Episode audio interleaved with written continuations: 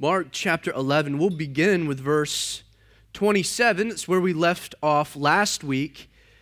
We are presently in what is historically known as Jesus' week of passion. This section, the Gospel of Mark, finds us in the last seven days of Jesus' earthly ministry. On Sunday, chapter 11, the beginning of chapter 11, Sunday, Jesus entered Jerusalem. It was what we call the triumphal entry. And in arriving triumphantly into Jerusalem with the people singing Hosanna, Hosanna, there were two key functions, two things Jesus was presenting himself to Israel as one, the king. But secondly, he was presenting himself as the Passover sacrifice. And you should note that his timing is not accidental. Four days before the Passover, which would begin Thursday evening. So, four days before Passover began, it was customary for the people of Israel to present to the priests their sacrifice. On Sunday, it was customary for the Jews who were coming into the temple to be presenting to the priest their sacrificial lamb. And Jesus, presenting himself on Sunday as the ultimate sacrifice, was not an accident. Now, on Monday, Jesus, as he's making his way to the temple, he curses Israel, the fig tree, for their fruitlessness before entering into the temple and driving out the money changers effectively shutting down the temple business. Now, when we were examining this passage, I made a comment because we're told that Jesus permitted that no one should carry wares. And if you recall, as we were looking at that section of Scripture, I said that there were a lot of theories as to what that was describing. Nonetheless, universally, it describes the fact that Jesus, after kicking out the money changers, overturning the tables, that, that Jesus then shut down business, this temple racket. Well, I ran across a scholar this past week, a Hebrew scholar, that presented an idea concerning the temple wares that I not only love, but I find very relevant for this morning's message. He theorized that in refusing anyone to carry wares, that Jesus was actually stopping. He was no longer permitting the carrying of the ritual vessels. Now, why is that significant?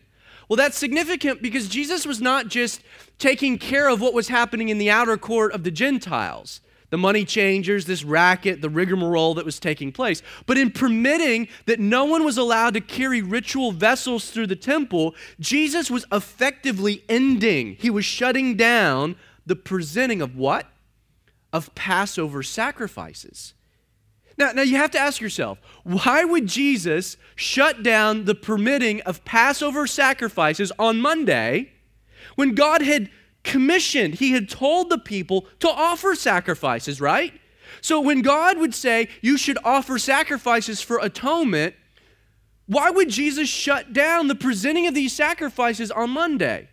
Well, the answer is because the day before he had entered the temple presenting himself as what? As the ultimate, eternal, permanent Passover sacrifice, meaning what? That any sacrifice to follow would be worthless, would be pointless. Why would Jesus shut down the offering of the Passover lambs on Monday? It's because he had presented himself on Sunday as the ultimate Lamb of God to take away the sins of the world. Now, it was customary. The reason that the sacrifices were presented on Sunday was that over the next four days leading up to Passover itself, the lambs, the sacrifices, would undergo a rigorous inspection by the priest, ensuring that the sacrifices, in accordance with the book of Exodus, were without spot or blemish. They had to be perfect. And we'll find that this process, the process of inspecting the Passover sacrifice, is about to begin with Jesus. Because we're told in verse 27 then they, this is Jesus, his entourage, they came again to Jerusalem. Now it's Tuesday morning. The verses we looked at last week were happening on the journey from Bethany to Jerusalem.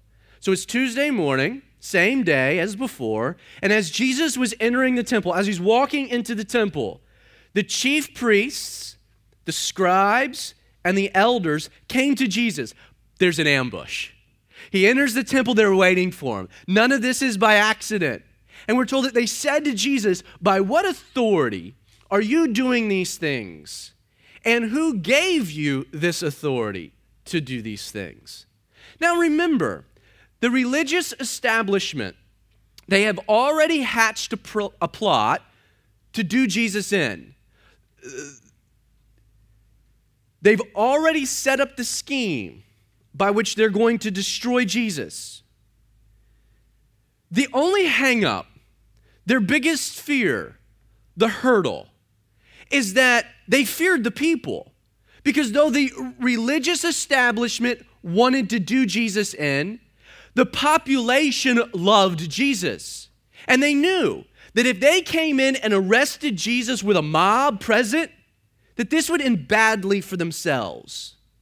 Now, Judas has already agreed at this point in time to give the religious establishment a time and a place where they could arrest Jesus away from the multitude that were always with him and always traveling. Judas would give them the locale where they could arrest Jesus away from the mob under the cover of darkness. But even then, in order to justify their actions with the people, they would need to chip away at his credibility. Now, this would be easier said than done. Jesus, as you know, was a carpenter by trade. And the nature of his credibility, the nature of his authority, had always been an issue, an avenue that his critics felt that they could exploit. This rabbi had no credentials he was a carpenter. And so clearly, we can try to, to attack his authority and his credibility, his credentials with the people. And yet, Time and time again, Jesus proved to be the Teflon man. I mean, nothing would stick. No attempt had proved successful. And you'll remember earlier on, we saw a smear campaign launched by the same group of people. When they came and they tried to tell the people that yes, Jesus was doing these amazing works, but under the power or the authority not of God, but of whom? Of Satan. And as we've examined, that didn't stick. That didn't sit well with the people. They looked at what Jesus was doing and they're like, there's no way that this is from Satan. This has to be from God.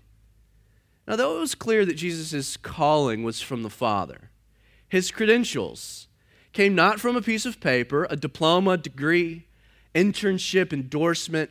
Jesus' credentials came from two other sources First, his credentials came from his knowledge of Scripture. This was obvious. Anyone that had encountered Jesus walked away amazed over and over and over again. You'll see it through the Gospel of Mark amazed, astonished by what he said. Even to the point that, like, we have never heard anyone teach us the Word of God like Jesus. Above and beyond any name tag that Jesus would wear or any title, Jesus was a preacher, and his knowledge of Scripture was second to none. It was intimidating. How this carpenter from Nazareth would have the knowledge, even at the age of 12, if you'll recall. He astonished the priests and the scribes there in the temple with his knowledge of Scripture. But the second bit of credential that Jesus carried with him was, well, the lives transformed through his ministry. I mean, you looked at his knowledge of Scripture, you couldn't debate that. You couldn't attack that. Nor could you really attack the essence of the power of his ministry because of the multitude that traveled with him. You would have one guy that had been possessed by a legion of demons who's now in his right mind, fully clothed, following Jesus. And you would have this guy who was lame from birth, who had come and encountered Jesus and now could walk and was following him. You would have this guy who was blind, Bartimaeus, is with Jesus. Who religion, nobody else could remedy his problem, but Jesus had just an encounter with Jesus and he could see the lepers that had been healed. You see, Jesus' credentials didn't come from a piece of paper. They came from his knowledge of Scripture and the lives that had been transformed through his ministry, neither of which these religious leaders could attack. And so, because of these two realities, this is why they instead target the nature and the origin of his authority. Now, the religious leaders, they ask two basic questions that address the same core issue. We're told that, that they ask, By what authority are you doing these things? And who gave you this authority to do them? The essence of their question Who made you an authority over us? Okay, you might have authority over people, over the common folk, over those bumpkins from Nazareth. But who made you an authority over us, the religious leaders, the educated? I mean, we're Levites. This is our heritage. This is what we've been born into. We have this ordination from God. Okay, we can recognize your authority over the common man, but who gave you authority over us? Who gave you authority to accept praise from the people? or to speak for God. My father's house shall be not made a den of thieves. Who gave you that authority to drive out the money changers, to put an end to the temple sacrifices, to judge us as being fruitless? Who made you the authority over us? This was their question. Jesus answered, and he says, Okay, I also will ask you one question. Then, if you answer me, I will tell you by what authority I do these things. The baptism of John, this is Jesus' question, was it from heaven or from men? Answer me. Now, if you're like me, isn't it one of the most annoying things in the world to ask someone a question and not receive an answer, but only get just another question? I mean, isn't that the most annoying thing in the world? Like you ask a question, you don't get an answer, you get a question. And in rules for Western debate, that's often an indicator that they don't want to give you an answer. They're going to try to distract you or, or divert the, the topic at hand. So, what is Jesus doing? Why is Jesus answering their question with a question? I think there's three very easy uh, reasons to explain Jesus' response. First, he had already answered this question before. As a matter of fact, over and over and over again, Jesus had answered the question concerning his authority. To anyone that had listened to Jesus, his authority, where he received it, was not a secret. Time and time again, he would say, I'm not here to do anything of myself. Like, I'm not here to do my will at all. I'm here to do the will of my Father who sent me. From the beginning of his earthly ministry all the way through, Jesus made it clear that he was here to do what God wanted him to do, not what he wanted to do, that his authority rested in God.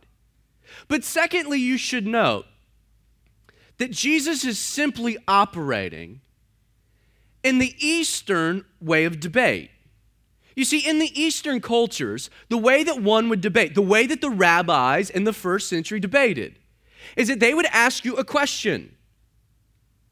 And in, in order to gauge whether or not their question had any sincerity behind it, or if they were there for honest debate and dialogue, it was customary to respond to that question with another question. In essence, say, You've asked me a question. And, I'll give you an answer, but in goodwill, I'm going to ask you a question. You answer me, and then I'll answer you. It was just the way that the debate took place in the first century. So this is not Jesus dodging a question. Not to mention, I think he responds this way because Jesus, he designed his question here about John to reveal why they would never accept his answer. And so Jesus is being very shrewd. Okay, you're going to play a game. We're going to have this debate. It's in the temple, there's a huge multitude. Everyone's listening in. All right, let's play. And so he asks them about John's authority. Was it from heaven or from men? Now, this was shrewd because Jesus' authority originated from where? The same place that John's authority originated from. Secondly, John's whole message was about what? We've looked at it before. Repent of your sins because Jesus is the Messiah and you should shut up and listen to him. And so, if John's authority was from heaven and John's whole message was that Jesus was from heaven, then this would be self defeating. Thirdly, the people loved John. And so this really backed these religious leaders who had ambushed Jesus. It, it turned the table. Because if they spoke ill of John, the people wouldn't be very happy about it because the people regarded John as a prophet. And so we're told that they reasoned among themselves, saying, If we say from heaven, he'll say, Well, why then did you not believe him? But if we say from men, well, they feared the people. For all counted John to have been a prophet indeed. For they answered and said to Jesus, Well, we don't know. And Jesus answered and said to them, Neither will I tell you by what authority I do these things. And I can hear, like, oh, snap from the crowd, right? Because Jesus has just totally flipped the script. The people see they're copping out, and Jesus is like, boom, I mean, really, the Twitter feed was hashtag boom Jesus. I mean, really, this is how it rolled. Now, I got to give the religious leaders credit for being logical. For anything, we'll give them credit for being logical. If John was a prophet, and they admitted it, that meant that they were guilty of rejecting a prophet of God if they claimed that John wasn't a prophet, which would have been their right to do as the religious leaders. They were to, to judge all the prophets to come into the land, say this one's a legitimate prophet and this one's a false prophet. But if they said that, that, that well, John wasn't actually a prophet, well, they knew the people would turn against them. However, their answer, they're sound in their logic, but their answer, we don't know, basically the shrug of the shoulders, was completely disingenuous. I mean, either they were guilty of rejecting a prophet of God, or they were guilty of placating to the wishes of the people. And either scenario, this is horrible leadership for a spiritual person. For a religious leader, this is horrible leadership.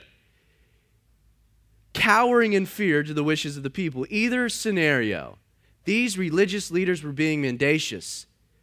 The truth is that they knew what? They knew John was a prophet, but they were too cowardly to admit it. So Jesus answers, Neither will I tell you by what authority I do these things. Jesus' approach revealed that the religious leaders, they weren't really sincere in their question, were they? They, they weren't coming to Jesus eh, eh, with a sincere heart seeking the revelation of truth. And because they weren't sincere and approaching Jesus with their question, Jesus doesn't answer their question. It's as though that Jesus looks at him and he shakes his head and he says, If you won't recognize John's authority, then you'll never recognize mine. So, what are we doing? Which leads me to the first observation, which is not the first time we've made this observation, but it should be stated again. Jesus, over and over and over and over, and over again is constantly with open arms and open heart and open mind receiving the honest skeptic. The person who doesn't have the answers and is coming to Jesus for truth because they sincerely want the truth. Jesus is over and over and over again receiving this person and ministering to this person and not turning the person away because they have questions, but instead logically answering their questions with God's word, knowing that it's by hearing God's word that we have faith in God. But Jesus, equally, over and over and over again, he will not entertain the questions of those who are disingenuous. My second observation is that similar questions concerning authority abound today. You know, I find this question that the religious leaders ask Who made you the authority over us?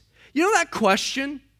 We, we find it in the first century asked, posed by a group of Jewish religious leaders with a monotheistic worldview it's posed by them in regards to Jesus, but this same question, who made you the authority over us? It is the ultimate chorus sung by a culture rapidly embracing the philosophy known as relativism. In case you're not aware, let me give you a definition of relativism. Relativism is the philosophical position which states that all points of view are equally valid, and therefore all truth is relative solely to the perspective of each individual. What is true for you might be true for you, but that doesn't make it true for me. Now, because relativism was birthed from a philosophical perspective that had removed God, it, relativism makes it's really unique.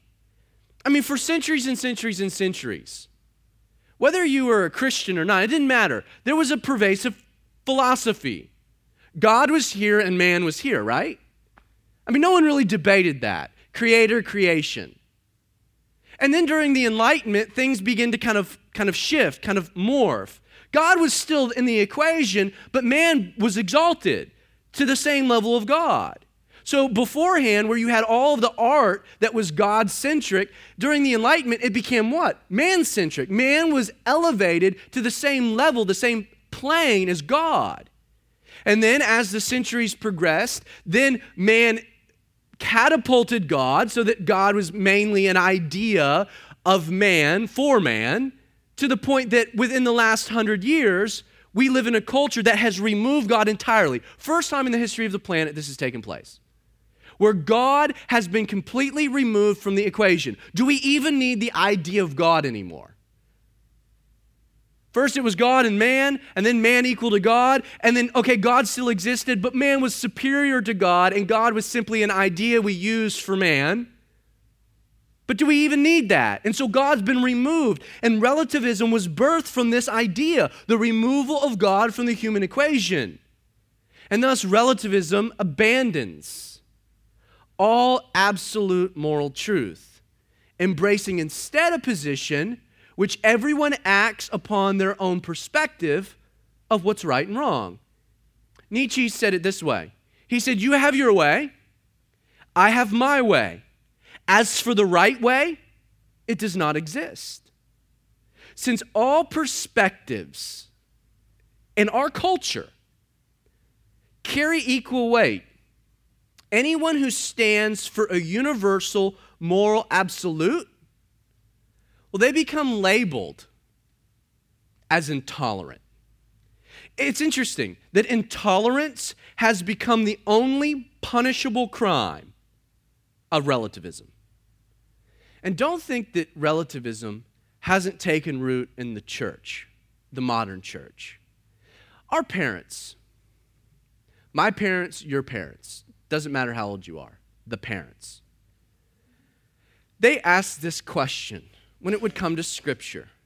They would ask, small group setting, whatnot, after reading a passage, they would look around and say, What does this verse say to you?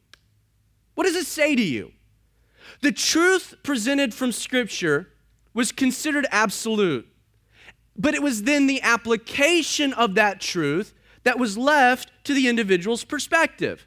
So, okay, what does this passage say to you? Here's the truth. Now, how is that truth applied into your life? So, it was the application that was left to the perspective in individuals, not the truth itself. But today's generation, and I spent 10 years in youth ministry, and I presently continue to minister uh, in a school setting with 50 unchurched, unsaved, pagan high school students. I'm telling you, this is the way that it is. Today's generation doesn't ask, What does this verse say to you? This generation asks instead, What does this verse mean to you? It's a subtle but radical difference. The definition of truth, or what the passage is actually saying, and its application are now left to the individual's perspective. In many ways, the emergent church would not personal interpretation of Scripture has actually usurped its literal meaning. And that is a byproduct of relativism. Now, why is this significant? Why bring it up, Zach?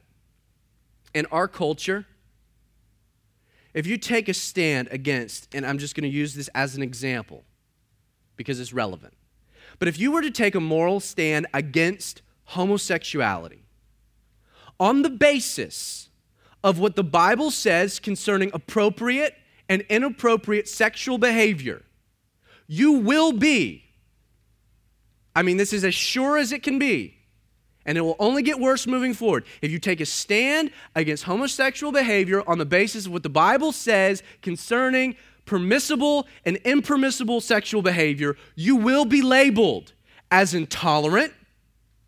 You will be labeled as judgmental. You will be labeled as bigoted, even by some Christians. And they will say, Who are you? Who are you to say what kind of sex or sexual behavior is or isn't permissible?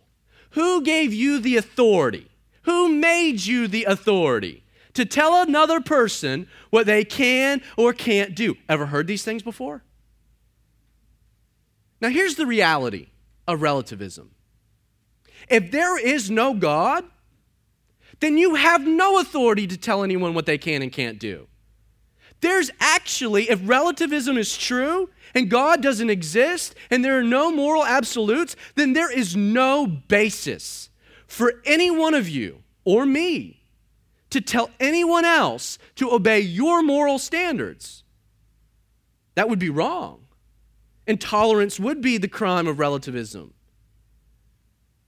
If we really are a nation that is removing God, if we are no longer a nation under God, then we have lost all basis for telling anyone what they can do or what they can't do. If we are not a nation under God, then we as a church have no right to tell two same gender individuals in love that they can't marry. If there is no God, and we are not a nation under God, we have no right. You have no right. I have no right. But we do believe we're a nation under God. And we do believe in a higher moral power. You see, since we do believe there is a God who is by definition true and has established what is true for mankind, therefore, the basis for what's right and what's wrong, that God has established this as being true through His Word, then what is morally permissible or what is right and what is wrong is now no longer a matter of one's own perspective, but instead it's a matter of what God has to say concerning that behavior. Either God establishes what is right or wrong, or we do. But if we do without God, then all bets are off. Nietzsche actually really understood this, and he went nuts because of it. He literally went insane because he saw what relativism, removing God, would really do to society. How we have no moral basis for any claim. You see, the thing today that kind of irritates me is okay, we're out there saying, Who are you to say our culture will say, Who are you to say that two homosexual people can't get married? Who are you? Who gave you the right to deny them that liberty? But it's these same people that will then turn around and tell three people, consenting adults and love, that they can't marry. What gives them the moral basis for that? They're consenting adults they're in love, they fit all the same criteria. Why can't they adopt? Why can't they be in a union? Ironically, I think if Joseph Smith and Brigham Young had just hung around another hundred years, Utah wouldn't have had to remove polygamy to become a state. This is where we're progressing because when you remove absolutes, all bets are off. Here's the irony when you take a stand against immoral behavior. And I hope you do.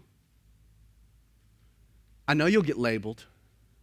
I hope you take a stand on the basis of the truth of the Bible.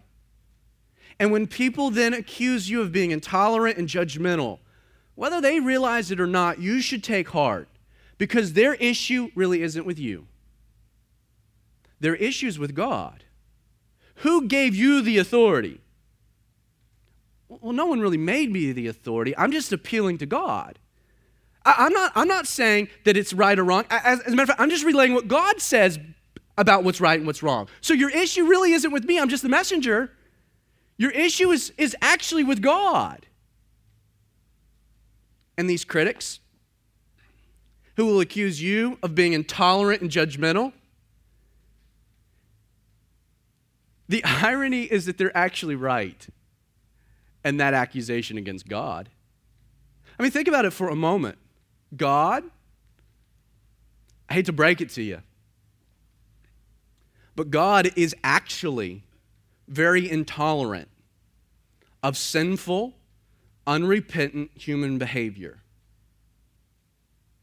And there will come a day when he will judge human beings on the basis of whether or not they accepted or rejected what? His truth. And when I say his truth, I mean Jesus, who was the way, the truth, and the life. Is God intolerant? Yeah, he actually really is. When it comes to sin, because he knows that there's a better way. And is he judgmental? Yeah. It's a tough pill to swallow, but it's true. And he will judge based upon what we do with truth, whether we accept it or whether we reject it. Whose authority? You know, you would be wise, our culture would be wise, but let's personalize it. You would be wise to consider this thought Does God exist? Because if God ex- doesn't exist, then it doesn't matter. But if God does exist, then does God have the authority to tell you what to do? It's a very simple thought process. And then, more specifically, in regards to our text, it's still the same applicable question Is Jesus God? And if Jesus is God, and you check yes, then the next question you should consider is this Does Jesus have the authority to tell you what to do? To tell you how to live? To tell you what to do with your money? To tell you how to raise your kids? Does Jesus have the authority, if he's God, to tell you what to do? By what authority are you doing these things? Now, Jesus, in the whole interaction here, right? he basically sets this up. You've asked me a question, I'll ask a question, you give me an answer, then I'll follow up with the answer to your question. And he basically tells them, okay, you've copped out. I'm not going to answer you, but, but this is what I'll do. I'm going to tell you a little story that I think will help you out a little bit, explain a little of what's going on. We're told then immediately, directly following this exchange with the religious leaders. The crowd's still there. This is a continual flow. It's Tuesday, they're in the temple, there's a multitude. Jesus began to speak to them in parables. Now, I'm not going to rehash what a parable is, the purpose of parables. I would encourage you to go back into the archive and listen to the Bible study and from Mark chapter 4 because we take a moment when we're getting into the, the, the, section of, of parables in the Gospel of Mark where we're explaining the purpose, how to view a, a parable, how not to view a parable. Go back to the study, first 20 verses of Mark 4. But Jesus speaks to them in parables, and he says, so here's the story. A man planted a vineyard, and he set a hedge around it, and he dug a place for a wine vat and built a tower and he leased it to vine dressers. And the owner, he went into a far country. Now, let me define a few of the terms. What, what each part of the story, what it actually represents. The man who planted the vineyard is God. And the vineyard is Israel. Now, once again, for the sake of time, I'm speeding this along. There are biblical Old Testament references that establish each of the components of the parable. So I'm not pulling this out of thin air. So God planted the vineyard, that being Israel, and we know that. That God called Abraham out of Ur and said that I will make you a mighty nation. And then after a hiatus in Egypt, he sent them to the land of promise and said that he would root them there and that land. So God planted a vineyard. And we're told that he set a hedge around Israel. He dug a place for the wine vat. He built a tower, meaning that God not only was personally involved in the planting of the vineyard of the nation, But then he provided everything that would be necessary to ensure its growth, its stability, its protection, its fruit, fruitfulness. God gave them the law. He gave them the sacrificial system. He established religious leaders. That God planted this vineyard and then He set it all up where it could succeed and it could grow and it could produce sweet fruit. But then we're told that He handed it over to the vine dressers. And the vine dressers are the religious leaders of Israel. Now, at vintage time, or the time when fruit should be yielding itself, he, being God, sent a servant. I'm going to go ahead and give you the context for the servant. These are the prophets. So God sent a prophet to the vine dressers, the religious leaders, that God or he might receive some of the fruit of the vineyard or his people from the vine dressers. But they took him, the prophet, and they beat him and sent him away empty handed. And again, God sent the religious leaders another servant or prophet, and at him, we're told they threw stones. They wounded him in the head. They sent him away shamefully treated.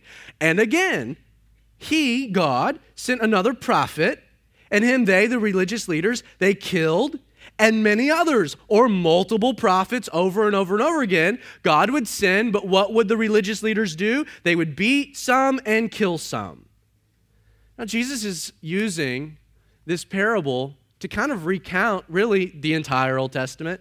I mean, this is the story of the Old Testament. God calling Abraham, rooting him into a land of promise, growing that group of people, placing that nation, religious leaders that were charged with their development and their growth, that they were to be a spiritual beacon to the lost world around them, that they were to produce fruit. And over and over and over again, God would send prophets, messengers, his representatives to receive some of this fruit, but instead, well, they would find wild fruit, rotten fruit, and the religious leaders would persecute them over and over and over again. So Jesus is recounting the past experiences that God has had with Israel.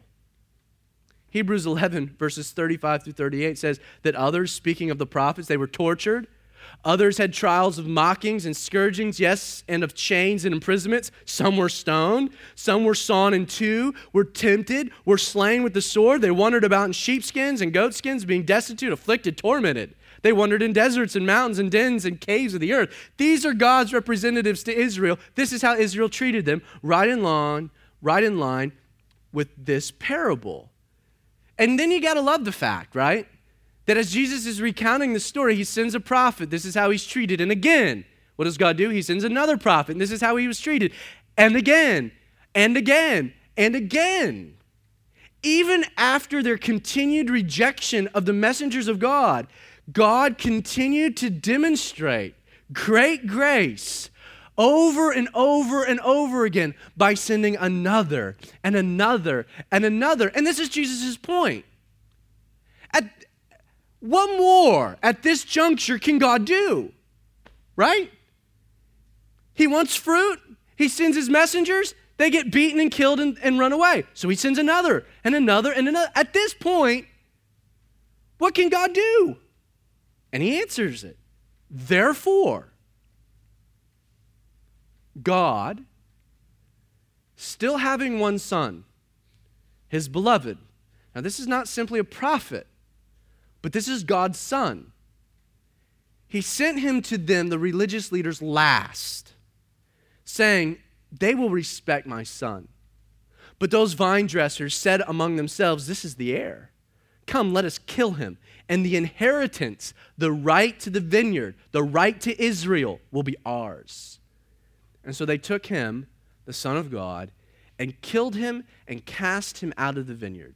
Now imagine for a moment the power of what Jesus is saying. So the first half, the first third of the parable, right, is Jesus talking about God's past interactions with Israel. They would reject the prophets. But then this is what's weird about this, this middle third, this second third, is because Jesus goes from talking about the past interactions that God had with Israel to the present interactions. Like Jesus is using the parable now to describe what's happening right then and there. Because what? because he was the son who had been sent last to Israel. And what was happening? These vine dressers were rejecting him. And all the somber moment this must have, have appeared in Jesus' face as he's telling the story. The question, what more could God have done? Jesus answers, Well, having one son, his beloved, he also sent him to them last. You know, there has never been and never will be a greater demonstration of God's love for you in Israel, the world, than when he sent his only begotten Son. It is the greatest demonstration of God's love for you. I know it's a common verse, but it's powerful nonetheless. John 3 16 says, For God so loved the world that he gave his only begotten Son. That the motivation of giving his Son was his love for the world, that whoever believes in his Son should not perish, but have everlasting life. And then verse 17 For God did not send his Son into the world to condemn the world, but that the world through him might be saved. And what was the religious leader's reaction to God sending his son, the heir to the vineyard? Well, Jesus makes it clear that they would knowingly reject and kill the Son of God. And in doing so, Jesus, I mean, it's easy to see that he's cutting to the heart of the issue, isn't he? How this all ties together. These religious leaders ambush Jesus in the temple and what do they challenge? They challenge his authority. Where did you get your authority? The irony is that they already knew. According to the parable, according to what Jesus is saying, they already knew. They knew that he was the Messiah. They knew he was the son of the one who had planted the vineyard. They knew he was the heir. They knew he was the son of God. And the implication here, to me, it's radical. Because what this tells me is that these religious leaders, and this is important for everything else that happens, they were not acting out of ignorance. This was premeditated, they were acting with knowledge. Therefore, in response to their willful rejection of God's Son, Jesus asks, well, what will the owner of the vineyard do? He will come and destroy the vine dressers and give the vineyard to others. Matthew chapter 21 actually says that when Jesus asks this question, what will the owner of the vineyard do? That, that the audience, they're engaged, they're connected, they're at the edge of their seat. And when Jesus asks this question, the people actually are the ones that respond. Matthew 21 41, they said to him in response, He will destroy those wicked men miserably and lease his vineyard to other vine dressers who will render to him the fruit in their season. Now, how did they know the answer? I think there's two reasons. One, it's obvious, right? I mean, they, they would have known that any just owner of a vineyard who leased that vineyard to other people and whose messengers kept being treated this way, whose son was ultimately killed in such a way, that like any just vine vineyard owner is going to come and destroy anyone that would handle his property and his people in such a way. So it's kind of like logical. It's obvious. They're sitting there thinking, if that was my vineyard, this is how I would handle it. I would throw down. But secondly, I think more importantly, for the religious leaders primarily, they had heard this parable before. In Isaiah chapter 5, let me read it for you. The first seven verses. Now let me sing to my well beloved a song of my beloved regarding his vineyard. My well beloved has a vineyard on a very fruitful hill. He dug it up and cleared out its stones and planted it with the choicest vine. And he built a tower in its midst. And he also made a winepress in it. So he expected it to bring forth good grapes. Sound familiar? But it brought forth wild grapes. And now, O inhabitants of Jerusalem and men of Judah, judge please between me and my vineyard. What more could I have done to my vineyard that I have not done in it? Why then? When I expected it to bring forth good grapes, did it bring forth wild grapes? Now, please tell me what I will do to my vineyard. I will take away its hedge, and it shall be burned, and I will break down its wall, and it shall be trampled down. I will lay it waste, and it will not be pruned or dug, but they shall come briars and thorns. I will also command the clouds that they not rain on it. For the vineyard of the Lord of hosts is, and this is what I'm saying, like all of these are defined, the vineyard of the Lord of hosts is the house of Israel. The men of Judah are his pleasant plant, and he looked for justice, but behold oppression, for righteousness, but behold a cry for help. Jesus discussed his past dealings with Israel through the prophets. Then he describes their present rejection of God's Son before prophetically examining what would follow their willful rejection of the Son and that would be judgment. Now, there's a few observations we should make about the judgment. First, the Son. The Son was God's final messenger before judgment. The judgment wouldn't come before the Son, but would only come after the fact and after he was rejected. Secondly, their destruction, it would be initiated by God. You know, God might use other situations and circumstances as his instrument, but ultimately God's the one with his hand on the paddle. Like that God was the one that would destroy and judge Israel. He will come and he will destroy.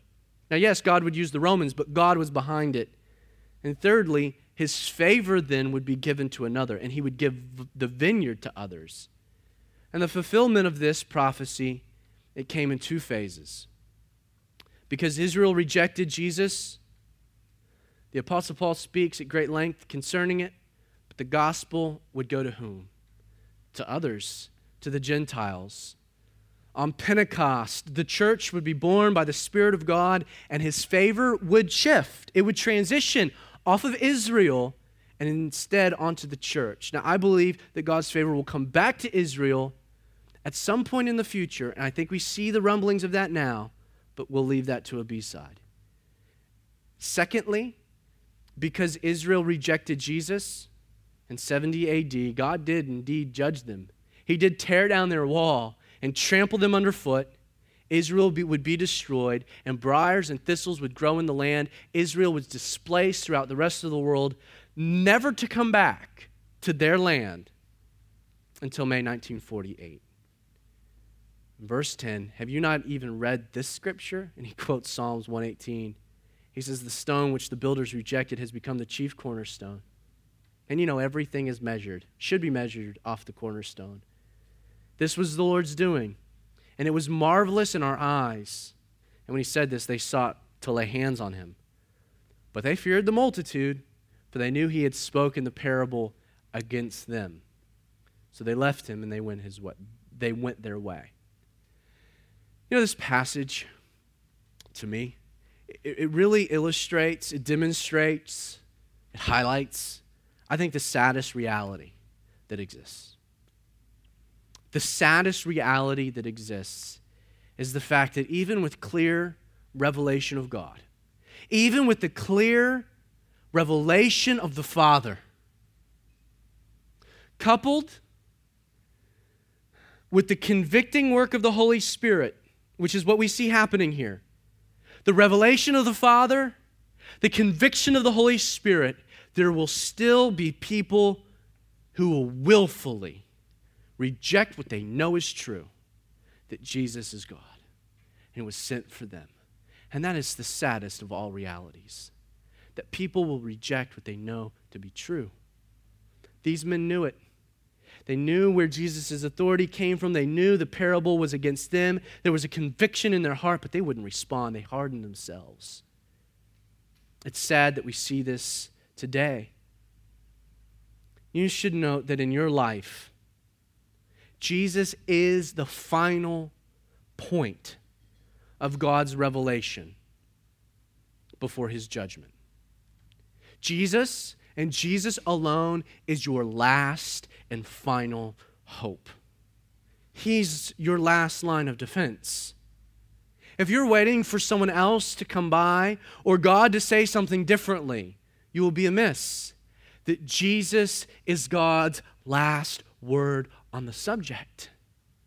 You either accept him or, re- or you reject him, but know what follows judgment. Charles Spurgeon. He said it this way If you do not hear the well beloved Son of God, you have refused your last hope. He is God's ultimatum. Nothing remains when Christ is refused. No one else can be sent. Heaven itself contains no further messenger. If Christ be rejected, hope is rejected. The wordsmith Charles Spurgeon, it's hard to say it better. And yet I hope you don't allow it to go in one ear and out the other. I know you're hearing the word, and I know it's pricking deep within your heart the knowledge of the truth. And there's a convicting work of the Holy Spirit. My exhortation is accept Jesus, the truth of God. For God so loved the world that he gave his only begotten Son for you, so that you might not be condemned, but might be saved. That God desires not to destroy the vineyard, but that the vineyard might produce fruit. God desires not to destroy your life, but that your life might yield fruit. I pray you'll heed that. And more importantly and more pressing, that you'll respond to that. And so, Father,